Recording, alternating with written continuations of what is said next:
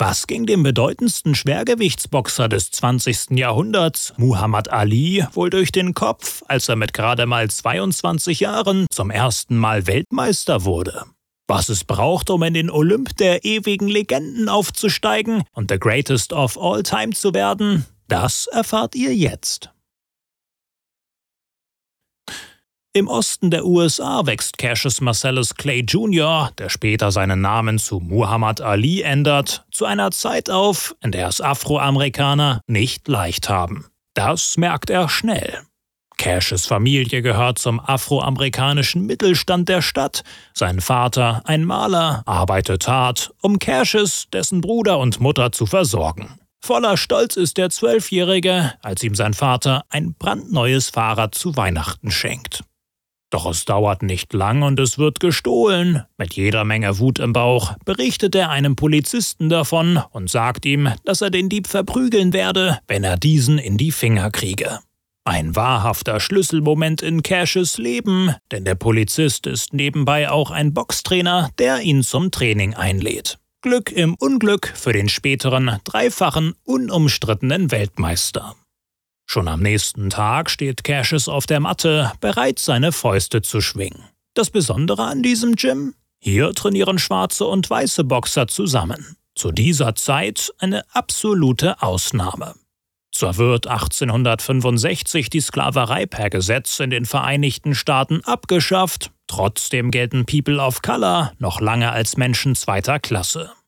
Die sogenannte Rassentrennung spürt auch Cassius jeden Tag. In unmittelbarer Nähe seines Zuhauses befindet sich nämlich ein sehr beliebter Freizeitpark. Doch den dürfen nur Weiße betreten. Cassius Vater sagt zu seinen Kindern, nur Geld gibt einem schwarzen Mann die Chance auf Gerechtigkeit und Respekt. Vielleicht ein Grund, warum Cassius beim Training richtig Gas gibt, denn nach nur wenigen Wochen hat er schon seinen ersten Boxkampf. Und das sogar vor laufenden Kameras, weil sein Trainer, der Polizist, eine eigene kleine Lokal-TV-Show hat, in der er Nachwuchstalente gegeneinander antreten lässt. Und tatsächlich, nach drei Runden gewinnt Cassius nach Punkten. Die Siegesprämie 4 Dollar.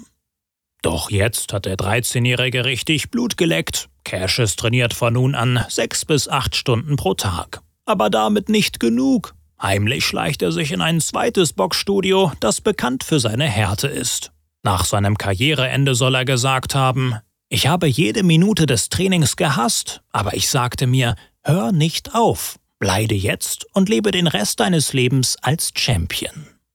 Auf dem Weg zur Schule joggt Cassius fortan neben dem Schulbus her. Und in seiner Freizeit findet man ihn meist schattenboxend in seiner Gegend, erinnert sich ein Nachbarsjunge. Einige lachen über Cassius und seine Prophezeiungen, aber das macht ihm nichts aus. Sein Bruder erinnert sich, wie selbstbewusst und redegewandt Cassius war. Obendrein ist er jemand, der anderen Mut und Komplimente macht, will sich ein Freund aus der Kindheit über den charmanten und zielstrebigen Jungen erinnern.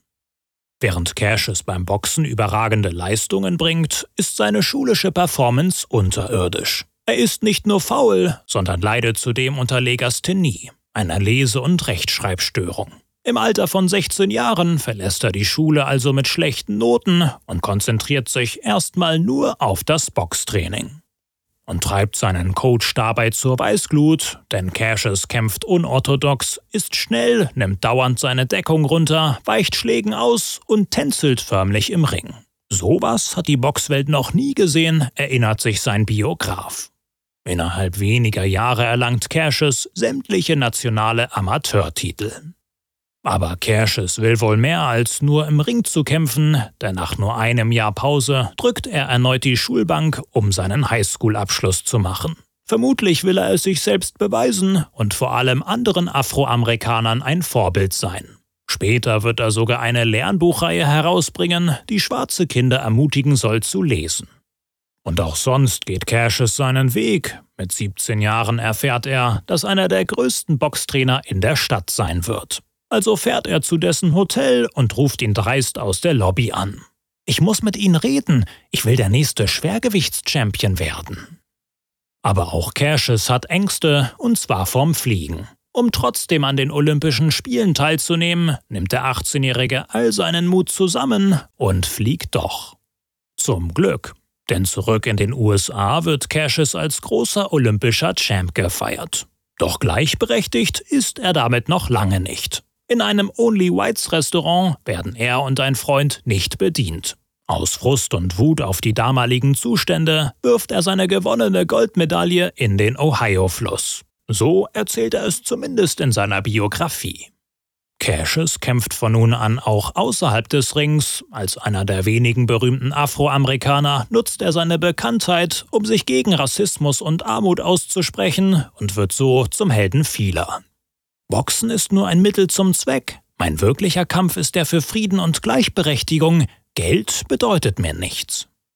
Im Ring provoziert er, um seine Gegner zu irritieren, das Publikum zu entertainen und damit die Presse über ihn spricht. Ich schwebe wie ein Schmetterling und steche wie eine Biene. Er gewöhnt sich an, viele Witze zu reißen und sich wie ein Champion aufzuspielen. Ich bin der Größte. Das habe ich schon gesagt, bevor ich es gewusst habe. Mit Erfolg, mit gerade mal 22 Jahren, gewinnt Cassius den Weltmeistertitel. Kurz danach konvertiert er zum Islam und nennt sich fortan Muhammad Ali als Ausdruck seiner Freiheit. Seine Werte und seine Geschichte hat der Boxer auf dem Weg nach oben nie vergessen. Heute ist er nicht nur eine Legende, sondern auch immer noch ein Vorbild für viele. Wie hart es beim Bärnackel-Fight in den USA zur Sache geht, das könnt ihr in diesem Video sehen. Und eine weitere interessante Biografie ist hier ebenfalls verlinkt. Bis zur nächsten Inspiration. Der Biograf.